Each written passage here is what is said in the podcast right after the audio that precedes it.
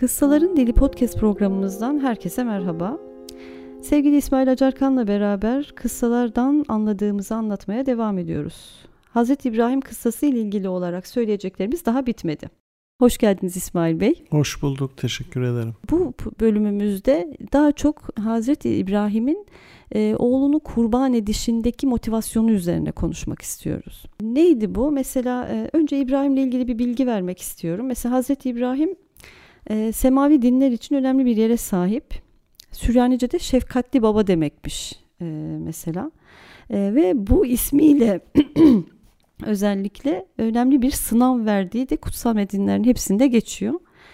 Bir iman yolculuğu ya da teslimiyet hikayesi diyebiliriz bu kıssa için. Daha önce de bahsettik zaten. Çünkü onun oğlunu adaması bir şeye karşılık yapılan bir hareket değil de şeksiz şüphesiz bir adama olarak görülüyor. Hatta bununla ilgili olarak da daha önce de değindiğimiz gibi işte varoluşçu filozoflardan Kierkegaard, Korku ve Titreme adlı kitabında onu bir iman şövalyesi olarak tanımlıyor. Şimdi Hazreti İbrahim'in oğlu İsmail'i veya işte İshak, diğer hani Tevrat'ta İshak olarak geçiyor. Hani bizde de Kur'an'da zaten net olarak bir isim olarak da geçmiyor. Oğlunu kurban etmesindeki motivasyon tam olarak neydi İsmail Bey? Evet. Aslında bu hani gerek İslam ilahiyatında, teolojide, gerekse Tevrat, Hristiyanlık geleneklerinde çok tartışılmış bir konu. Yani işte insan kurban etme, evlat kurban etme nedir? Böyle bir şey olabilir mi? Allah böyle bir şey emretmiş olabilir mi? Bu çok tartışılan bir konu. Buna her zaman bir açıklık getirilmeye çalışılır, yorumlanmaya çalışılır. Aslında ben biraz bu noktada farklı bir yoruma işaret edeceğim. Burada aslında Allah'ın Hazreti İbrahim'i oğlunu kurban etmek konusunda herhangi bir emre muhatap olduğunu söyleyemeyiz. Yani Allah İbrahim'e oğlunu kurban et dememiştir. Ve Kur'an'daki anlatımını referans alırsak şunu söyleyebiliriz. Yani Hazreti İbrahim rüyasında oğlu olan İsmail'i kurban ettiğini görüyor. Bakın bu bir rüyada görülen bir şey. Hatta Hazreti İsmail'e bunu aktarırken ben rüyamda seni kurban ettiğimi görüyorum. Ve diyor ki ona sen bu konuda ne dersin? Yani senin bu konudaki yaklaşımın ne? Aslında burada bir rüya var ve rüya aslında Hazreti İbrahim ve İsmail tarafından tabir ediliyor aslında. Belki bu o kadar muhtaç bir rüya. Evet, bu kadar açılmıyor belki Kur'an'da. Yani burada aslında bir tabiri var bu rüyanın. Ve son noktada devamında da Hazreti İsmail diyor ki emrolunduğun şeyi yap. Belki burada bir yanlış anlamı oluyor. Yani sanki burada emrolunan şey İsmail'in kurban edilmesi gibi algılanıyor. Halbuki orada emrolunduğun şeyi yap, bunun tabirinde emrolunduğun şeyi yap. Nedir peki bunun tabiri? Aslında en önemli noktamız bu. Yani Hazreti İbrahim'in İsmail'i rüyasında kurban ettiğini görmesinin tabiri nedir? Evet, asıl belki bu soru üzerinde durmak daha önemli ve açıklayıcı olacaktır. Bunu birkaç açıdan tabir edebiliriz. Yani bir tanesi aslında bunların hepsi aynı manaya işaret edecekler. Bir tanesi Allah'ın insanda var olan nimetlerinin, ikramlarının, isim ve sıfatlarının Allah'a aidiyetinin idrak edilmesi. Mesela ne diyorum? Benim hayatım, benim bir hayatım var diyorum. İşte benim ilmim, benim kudretim, benim hedeflerim, benim ideallerim, benim isteklerim, benim arzularım gibi aslında bu manada her insanın kendinde kendine mal ettiği birçok şey vardır. Ama aslında bunlar asılları ve hakikatleri itibariyle temelde Yaradan'a aittir. Mesela benim hayatım dediğimde aslında benim bir hayatım var mı? Yok. Bana ait olan yok. Evet. Benim bir ilmim var mı bana ait olan? Hayır. İşte meleklerin ifadesiyle senin bize öğrettiğin ilimden başka bir ilmimiz yoktur diyerek aslında ne yapıyorlar orada melekler? Bu hakikati ifade ediyorlar. Dolayısıyla kurban hakikati bir yönüyle Allah'ın bizde görünen isim ve sıfatlarının tekrar Allah'a aidiyetinin idrak edilmesi. Bu aslında bir anlamda kurban hakikatinin bir yansımasıdır.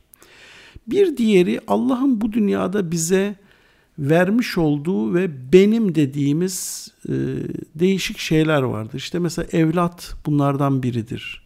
İşte bazen eşimiz, işte benim eşim, benim evladım, işte benim sosyal itibarım, benim toplumdaki gücüm, benim tanınırlılığım gibi veya benim malım, mülküm, sahip olduklarım gibi aslında zahiren benim gibi gözüken, işte benim evladım mesela, işte benden, benim sülbümden dediğimiz bir kısım şeyler vardır. Veya işte diyelim ki bir kitap yazarım, ne derim? İşte bu benim kitabım, eserim. Benim eserim. İşte bir edebiyat eseri ortaya koyarım, işte bu benim eserim gibi tırnak içinde bizim bizden çıkıyormuş gibi gözüken, kaynağı biz gibi görünen şeylerin aslında hakikatte zahirde her ne kadar bizden çıkıyor gözükse de hakikatte bizden olmadığını idrak etme bilinci aslında kurban bilincidir. Ve burada aslında işte hani Hazreti İbrahim hayırlı bir evlat dilemiş, insanlık için hayırlı bir nesil dilemiş ve bu anlamda Allah ona imkan ve şartların üstünde bir tecelliyle bir anlamda bir evlat vermiş. Dolayısıyla aslında burada görünürde Hazreti İbrahim'in evladı gibi görünen, evet, ama aslında hakikatte Allah'tan olan bir evlat var. İşte aslında Hazreti İbrahim kıssasındaki bu kurban hadisesi aslında bize temelde bunu anlatıyor. Yani senden gibi gözüken, senden kaynaklanıyor gibi gözüken şeylere dikkat et. Bunlar senin değil, benim dememelisin. Ve aslında Hazreti İbrahim bu mesajı hem çok iyi anlıyor hem de çok iyi bir şekilde de aslında hani evladım dediği, oğlum dediği Hazreti İsmail'e aktarıyor. Yani diyor ki ben rüyamda seni kurban ettiğimi görüyorum. Ve bunun da aslında ilahi bir ne diyelim ona, bir mesaj, bir farkındalık zemininde görülen bir şey olduğunu da kavrıyor. Yani öylesine bir şey olarak görmüyor, tanımlamıyor, evet, bunu. Yani bir rüya gördüm de yani saçma sapan anlayamadım ne diyorsun değil yani. Bak böyle bir şey gördüm. Peki sen ne diyorsun? Çünkü bakın burada şu da önemli çünkü. İşte mesela ben diyorum ki benim çocuğum. Şimdi ben çocuğuma desem ki ya bak aslında hakikatte sen benim çocuğum değilsin. Sen aslında Allah'a aitsin. Sen zannetme ki senin kaynağın benim ve sen zannetme ki ben olmazsam sen olmazdın. Ben olmazsam sen yaşayamazsın. Ben olmazsam sanki böyle işte köksüz, temelsiz bir varlık olursun. Böyle değil. Hakikatte hepimiz mutlaka bağlıyız. Ona aidiz. Bizim kökümüz o. bizim kaynağımız o. Aslında çocuğuna da bu manada bir hatırlatmada bulunuyor. Evet. Ve Hazreti İsmail de diyor ki evet, emrolunduğun şeyi yap. Yani orada yapılacak olan şey bir eylem değil aslında. Bir bilinç aydınlanması. Ve bunun net olarak mükemmel bir şekilde fark edilmesi. Yani bak, sen benim oğlum değilsin. Ben de senin baban değilim. Yani şu manada. Ait sen olmak bana ait değilsin. Anlamında. Sen benden kaynaklanan bir varlık değilsin. Ben bunu biliyorum. Sen de bu hakikati idrak ediyor musun? Bunu etmemiz gerekir. Ben böyle anlıyorum. Sen ne diyorsun? Sen de bu konuda bir tefekkür et. Sen de bir kendi içini bir yokla bakalım.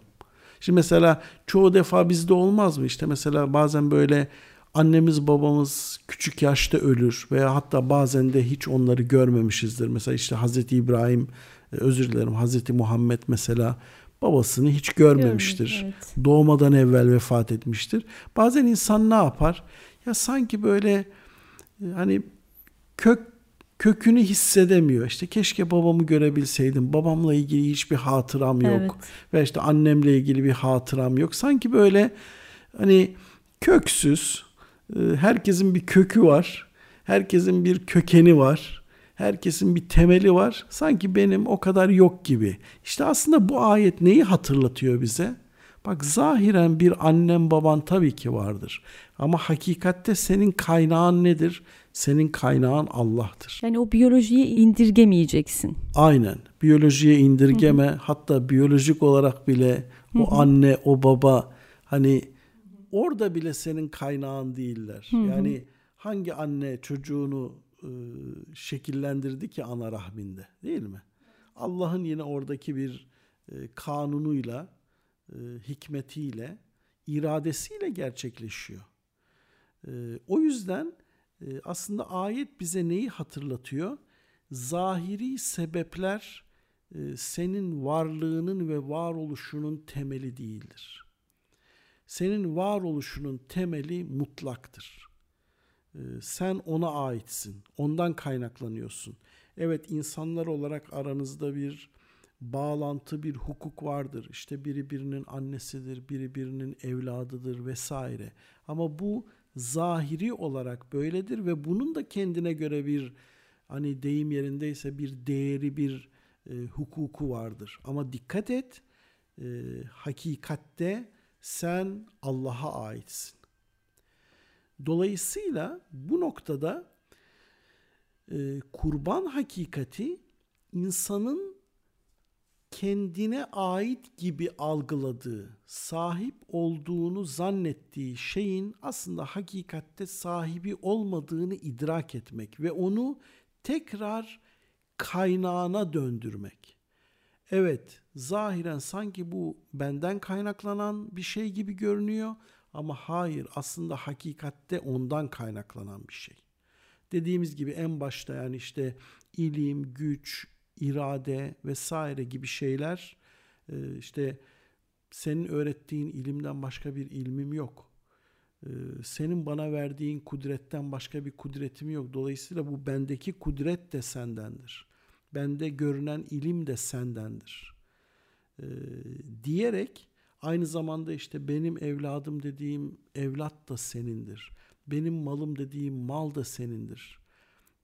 Benim sahiplik olarak tanımladığım her şeyin aslında hakiki sahibi sensin. Yani, ben zahiri sahibiyim. Evet.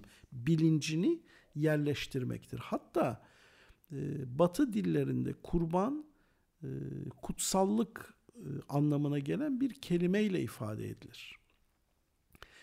Aslında kurban bir şeyi kutsallaştırmak demek. Aslında daha da doğru ifadeyle bir şeyi hakiki kaynağına, yani mutlaka döndürerek onun mutlakla olan bağını fark etmek, dolayısıyla oradaki kutsallığı fark etmektir. Kutsala yaklaşmak. Evet, yani ondaki kutsal bağı, kutsalla olan, mutlakla olan bağı fark etmektir.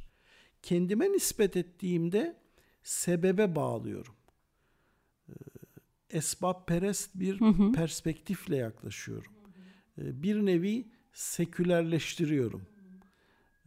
Bir nevi dünyevileştiriyorum.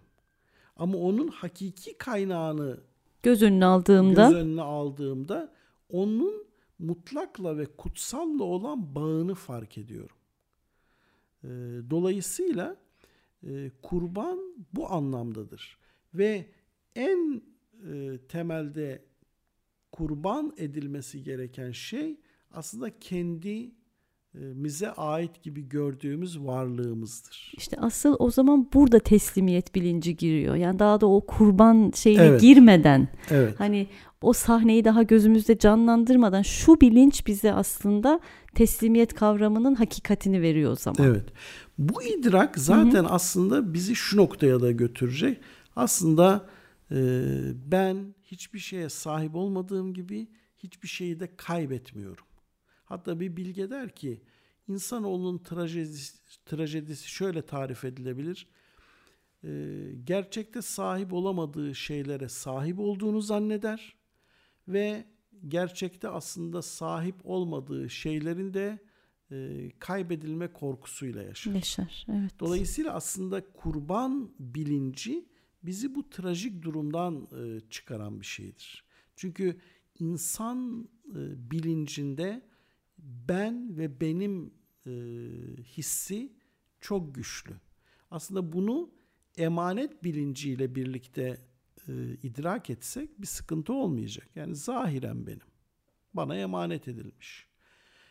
Yoksa onu bir mülk olarak algıladığımızda orada tuzağa düşmüş oluyoruz. İşte kurban bilinci aslında her an hatırlanması gereken bir şeydir. Hatta bir bilgenin ifadesiyle insanlar senede bir kurban keser. Ben gün be gün, an be an senin kurbanınım der. Evet. Bu nedir? Yani ben her an sana aidiyetimin farkındayım. Benim dediğim her şeyin sana aidiyetinin şuurundayım. O yüzden yine kadim bilgeliklerde şu ifade vardır. Kurban eden, kurban edilenin kendisidir denir. Aslında kurban bizim o zahiri ritüelde bizim böyle işte bir koyunu kurban ederken biz ne diyoruz? İşte koyunu kurban ettim. Hayır, aslında kurban eden, kurban edilendir. Ve bu zahiri bir şey değildi. Zaten Kur'an bunu çok açık ifade ediyor. Hani bazen bazı toplumlarda dini ritüeller anlam kaybına uğrar. Hatta dejenerasyon söz konusu bile olabilir. Mesela işte tanrılar kurban istiyor, işte tanrılar kana susamış falan. Hayır, böyle bir şey yok ki Kur'an bunu çok net bir biçimde ifade eder. Der ki kestiğiniz hayvanların etleri ve kanları Allah'a ulaşmaz. Böyle bir şey yok yani. Haşa Allah'ın kan ve kurban aradığını düşünmek bir cehalettir. Sizin takvanız Allah'a ulaşır diyerek aslında o ritüeldeki asıl gayenin insanın kendi doğal fıtrat bilincinin farkına varması ve o fıtrat bilincini koruması kastedilir. Yani aksi zaten çok yüzeysel bir okuma olur İsmail Bey. Tabii ki. Yani? Tabii kurbana ki. Aksi bir bakış çok yüzeysel bir okuma olur. Kesinlikle. Ve biz şunu da biliyoruz. Yani Tevbe suresinde galiba Hazreti İbrahim'in çok merhametli, çok içli bir kişilik olduğu anlatılır. Hani bu kadar merhametli, bu kadar içli bir kişiliğin böyle bir kurban etme eylemini hani sorgusuz sualsiz yapacağı, hani tam teslimiyetinden zaten şüphemiz yok ama şu anlattığınız kavramlar olmadan böyle bir sonuca ulaşacağını düşünemiyorum. Tabii. Çünkü bakın zaten gerçek teslimiyet bu bahsettiğimiz bilinç farkındalığıdır. Evet. Yoksa hani tırnak içinde söylüyorum işte anlaşıldığı gibi işte ben evladımı kurban ettiğimde aslında ben gene diyeceğim ki işte feda ettim, vazgeçtim, fedakarlık yaptım falan diyeceğim. Orada gene bir benlik oluşmuş olacak. Ya evet, mesela bazı yerlerde şu bilgiye de denk geldim. İşte Allah'ın ona verdiği sözü yerine getireceğini ve soyunu çoğaltacağını umarak sanki bu hani kurban etme eylemini bu kadar teslimiyetle yapmış gibi. Ama ben de şöyle düşünüyorum. Yani soyunun çoğalması Hazreti İbrahim için çok asli bir şey miydi? Hani asli bir kavram mıydı? Tabii ki değildi. Biraz önceki bu motivasyonun olduğunu düşünmüyorum yani. Kesinlikle tabii ki değil. Yani bu noktaya değinmeden biraz önceki noktayı da tamamlayalım.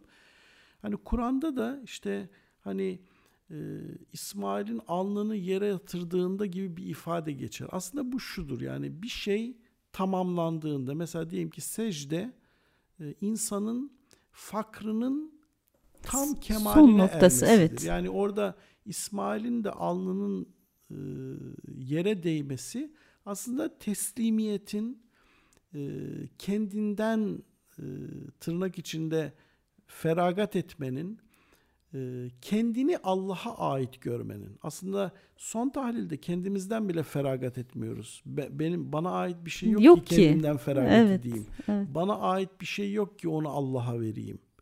Dolayısıyla gerçek anlamda ne olmuş oluyor? Hazreti İbrahim de Hazreti İsmail de kaynak ve kökenlerinin Allah olduğunu tam mükemmel bir şekilde idrak ediyorlar ve tırnak içinde nefisleri de buna tam itminan içinde kalıyor.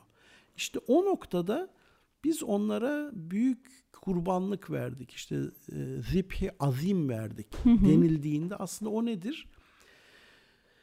Bir şeyin Yaradan'a ait olduğu idrak edildiğinde o Yaradan tarafından sana verilir. Yani aslında gerçek anlamda bir şeyin Allah'a aidiyetini idrak ettiğinde artık o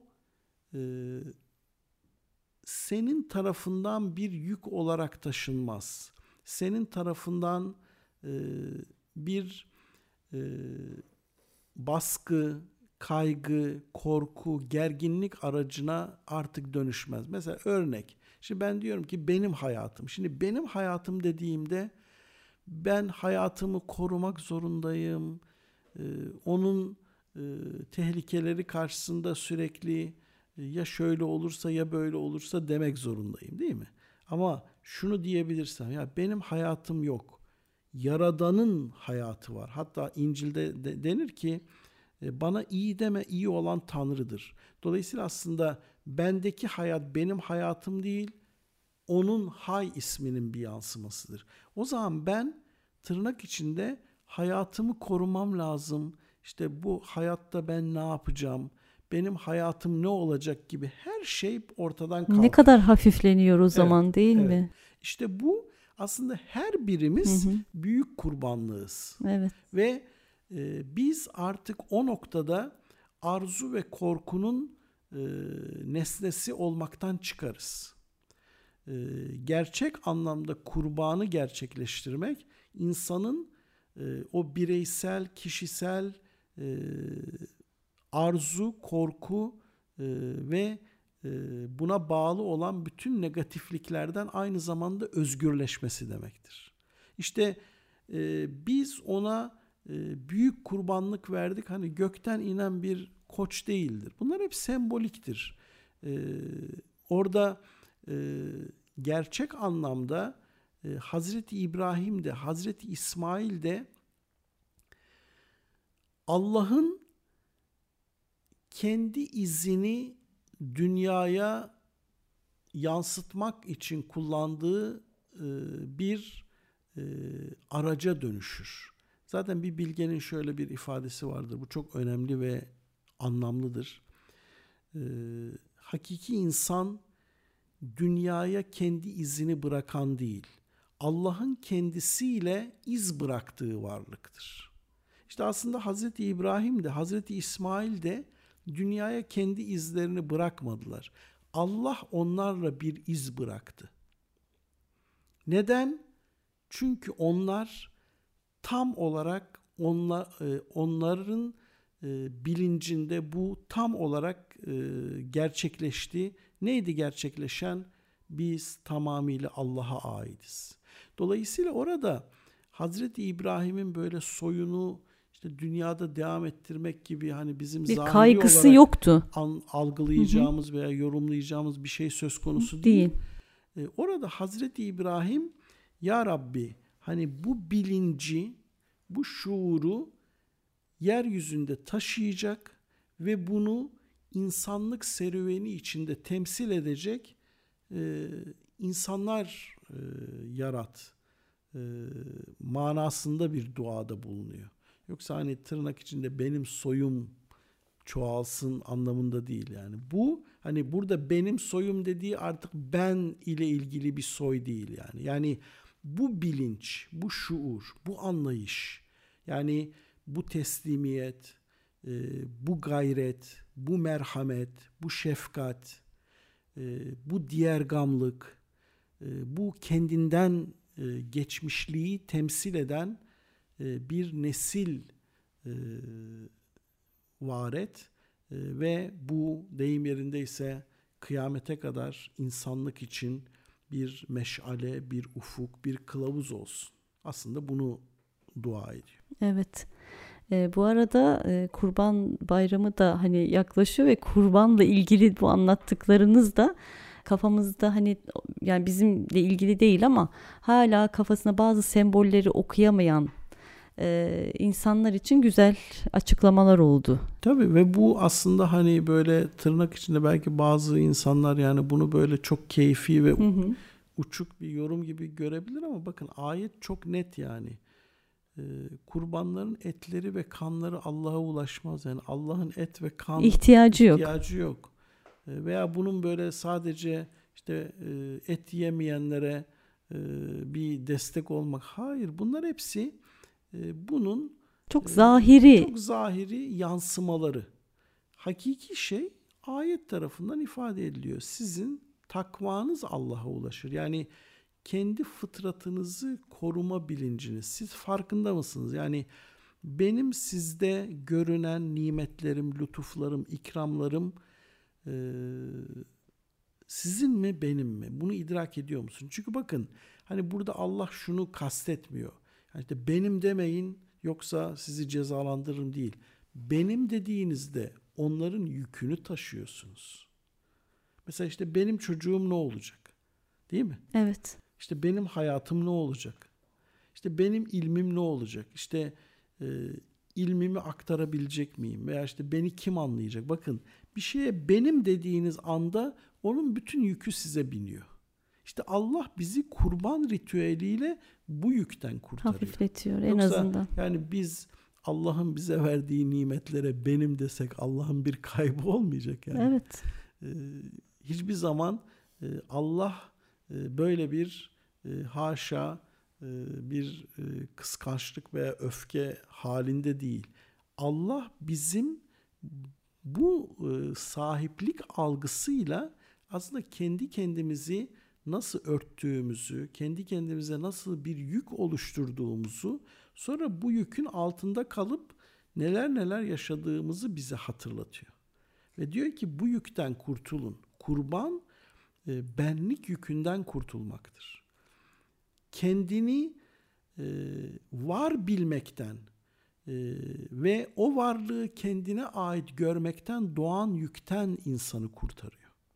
Evet, hani o ara ara değindiğimiz dünyaya o fırlatılmışlık duygusunun olmadığını, aslında bunun yanlış bir bakış olduğunu bize bu kıssalarla anlatıyor. Nereden bakmamız gereken, yani dünyaya gelişimizin, amacımızın ne olduğunu bize bu kıssalarla anlatıyor aslında. Evet. Biz fırlatılmadık, bizim varoluşsal bir sorunumuz yok aslında, köksüzlüğümüz yok. Evet. Mesela bu anlamda felsefeciler ya da felsefe dine hep mesafeli olmuştur aslında ama varoluşçulardan özellikle az önce dediğimiz gibi Kierkegaard bu konuya kafa yormuş, almış mesela. Hani bu nasıl bir konu? Hani bu nedir?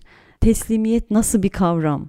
hani İbrahim'in teslimiyetini nasıl anlayabilirim diye kafa yormuş. Sizin bu konudaki düşünceniz nedir?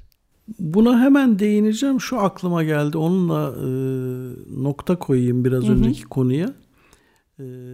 Bir bilge yine der ki varlık yükü ağırdır. Sen bu yükü taşıyamazsın. Aslında işte kurban, bak, varlık yükünü taşımak zorunda değilsin. Varlık yükü ağırdır. Sen kendini var etmedin. Var da edemezsin. Bir bunu kabullen. Aynen, ve varlığının tırnak içinde derdine düşme. Seni var eden de benim. Varlığını devam ettiren de benim. Bu varlığını kendi kalbimde tamamlayacak olan da benim. Dolayısıyla varlık yükünü kendine yük etme. Bu yükün altında kalma demiş oluyor. Evet. Diğer noktada aslında teslimiyet deyince aklıma şu geldi. Teslimiyet dediğimizde aslında burada iki tane önemli nokta var. Bir tanesi nefsin Allah'a teslimiyeti. İkincisi nefsin bütünüyle Allah'a teslim edilmesi. Bir bilge der ki gerçek teslimiyet nefsin Allah'a teslimiyeti değil, nefsin bütünüyle Allah'a teslim edilmesidir. Farkını nasıl anlayacağız? Evet. Şimdi nefsin Allah'a teslimiyetinde yine bir ikilik vardır. Yani teslim olan ve teslim olunan ikiliği vardır. Evet, evet. İşte ben Allah'a teslim oldum. Ama aslında nefis bilinçli veya bilinçsiz bir şekilde o teslimiyetle ilgili bir kısım hesaplara sahiptir. Ya ben bu kadar Allah'a teslim olduğum halde niye böyle oluyor? Örneğin diyelim. Halbuki nefsin bütünüyle Allah'a teslim edildiğinde artık ikilik kalkar. Aslında Hazreti İbrahim'in temsil ettiği budur. Belki biraz Kierkegaard'ın anlamakta zorlandığı da budur. Evet, ama en azından anlamaya çalışıyor. Anlamaya çalışması tabii önemli. Çok önemli bir şey. Evet. Yani nefsin bütünüyle Allah'a teslim edildiği durumda ikilik kalkar. O ikiliğin kalkması gerçek anlamda teslimiyettir. Ama diğerinde nefs ben Allah'a teslim oldum diyerek aslında bir anlamda o teslimiyetten bir kısım beklentiler umar. Bir şeyin olması ve olmaması ile ilgili kendi içinde bir kısım hesaplar taşır. İşte ben kendimi Allah'a teslim ettim. İşte Allah da hani tırnak içinde beni üzmez veya benim hoşlanmadığım şeyleri yapmaz bile diyebiliyoruz bazen. Ama şimdi düşünün.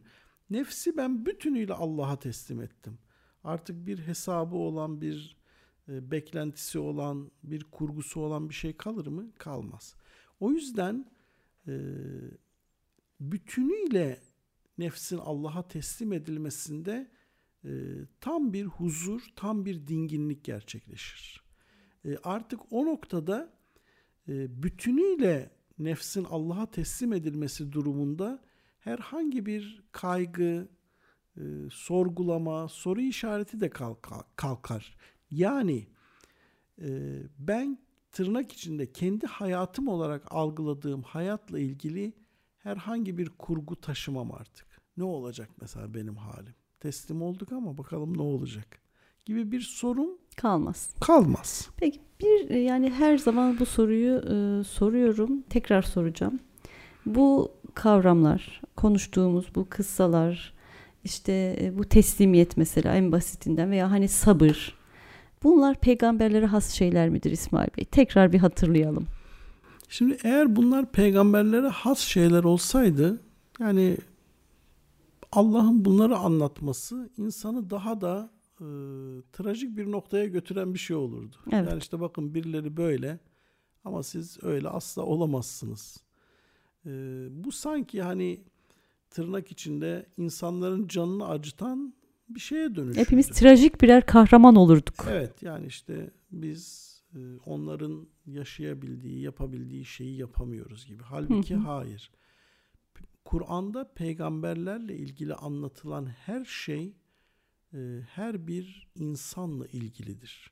Yani peygamberlerin vahiy alma ve o mesajı iletme fonksiyonu ayrı bir şeydir. Biz belki o noktada bir kargaşa yaşıyoruz. Yani işte sen peygamber gibi olamazsın. Evet, ben peygamber değilim ki. Ben peygamber değilim ki deriz. Burada iki şeyi birbirine karıştırıyoruz. Bir tanesi peygamberlik misyonudur. Bir tanesi peygamberlerin temsil ettiği fıtratın en yüksek yaşanılırlık noktasıdır. Fıtratın yaşanılırlılık noktası hepimiz için geçerlidir. Peygamberlik misyonu ayrı bir konudur. Biz peygamber olmayacağız. Ama biz Kur'an'da anlatılan peygamberlerin bilincine, şuuruna, daha da açacak olursak onların şefkatine, teslimiyetine, onların gayretine, sabrına, anlayışına, şuuruna potansiyel olarak sahibiz. Dolayısıyla aslında daha önce de söylediğimiz gibi Hazreti Muhammed'in peygamber olduğuna inanmak, onun bir elçi olduğuna inanmaktan daha çok onun yaşadığı halin, onun bu hayattaki şuurunun senin tarafından da potansiyel olarak taşındığını kabul etmendir. Yani ben Hazreti Muhammed'in temsil ettiği şuurun, farkındalığın, sabrın, anlayışın potansiyelini kendimde taşıyorum. Hazreti Muhammed bana kendi hayatıyla bendeki potansiyeli göstermiştir ve bendeki potansiyelin açığa çıkmasını tetiklemiştir. Peygamberler bir katalizör gibidir. Onlar bizdeki potansiyeli tetiklerler, açığa çıkarırlar ve o potansiyelimizi tam olarak yaşamamız adına bize ufuk gösterirler. Yani çok aslında şahsiyetlerine vurgu yok. Aslında temsil ettiği olaylara vurgu var. Bizim oradaki okumayı doğru yapmamız gerekiyor ve doğru yerden bakarsak zaten bu soruları da herhalde artık sormayız diye düşünüyorum. Kesinlikle. Evet. Dolayısıyla peygamberlerin temsil ettiği teslimiyetin, şefkatin, merhametin, gayretin, sabrın, anlayışın, affediciliğin ve bunlar gibi bütün niteliklerin ve erdemlerin aslında biz birer taşıyıcısıyız. Bunları potansiyelimizde taşıyoruz. Aslında günümüzde insanoğluna yapılmış olan en büyük haksızlık, insanoğluna vurulmuş en büyük darbe işte bu potansiyelinin farkındalığını yitirmesidir. Yani insanı tırnak içinde ya evrimsel sürecin biyolojik bir sonucu, evet, ya da Freudyen yaklaşımdaki insanı arzularının ve korkularının bir kölesi, nesnesi haline getiren gibi algılayan anlayışla aslında biz o potansiyelimizi unutur gibiyiz. Yani idrak edemiyoruz artık. Evet. Hani o kadar o görüş yerleşti ki her yerde bizi o kadar kuşattı ki biz artık bu potansiyelin bizde olduğu bilincini idrak edemiyoruz. Evet. Yani ben bunu bazen basitçe şuna benzetiyorum. Hı hı. Yani bir incir çekirdeği işte bir toplu iğnenin başı kadardır. Ama içinde koskoca bir incir ağacının programını taşır. Bütün dalıyla, gövdesiyle, yapraklarıyla, meyvesiyle o küçücük toplu iğne başı kadar bir çekirdek o muazzam incir ağacını bütün nitelikleriyle barındırır. İşte bunu hiç görmesek o incir çekirdeklerini ne zannedeceğiz? Ya işte küçücük şeyler. Bir toplu iğne başı gibi küçücük bir şey. Halbuki aslında ne kadar muazzam bir potansiyel içeriyor. İşte aslında insan da böyle. Biz hatta bazen böyle ben çok görüyorum. İşte insan nedir ki? İşte insan koskoca uzayda, galakside bir şey bile değil. Yani dünya bir nokta bile değil. İnsan o noktanın içinde bir şey bile değil. Evet, zahiren öyle. Hakikatte öyle değil.